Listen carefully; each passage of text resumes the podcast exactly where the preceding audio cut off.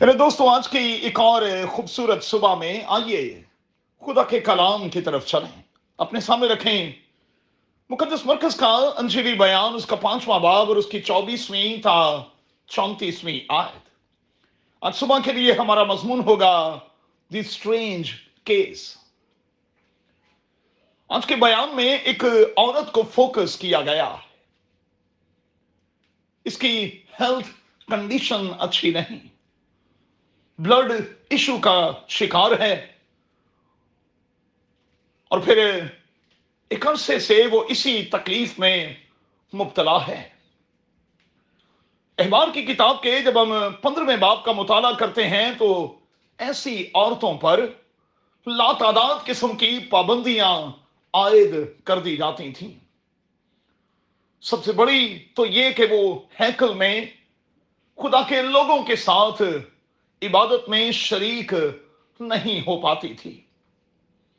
ازدواجی بندھن میں بند نہیں سکتی تھی۔ کام کاج میں اسے مشکلات درپیش آتی تھیں۔ غور کریں گے تکلیف گزشتہ بارہ برس سے ہے۔ اور میں جب اس تکلیف پر غور کرتا ہوں تو اندر سے آواز اٹھتی ہے کہ اسٹرینج اسٹرینج یہ تکلیف پرانی ہو چکی ہے۔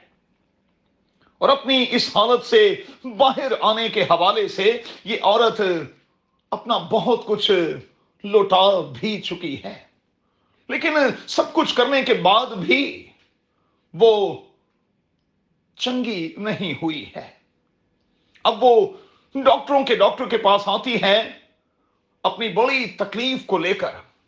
اپنی پرانی تکلیف کو لے کر، اور اس کا ایمان ہے کہ بس وہ چھو لے گی تو شفا پا جائے گی۔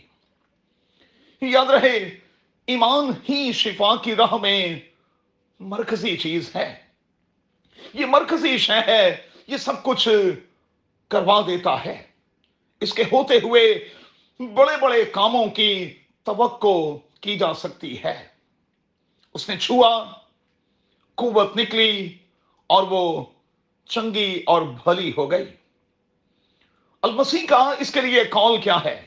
بیٹی، تیرے ایمان نے تجھے اچھا کیا، سلامت چلی جا، اس بیماری سے بچی رہ۔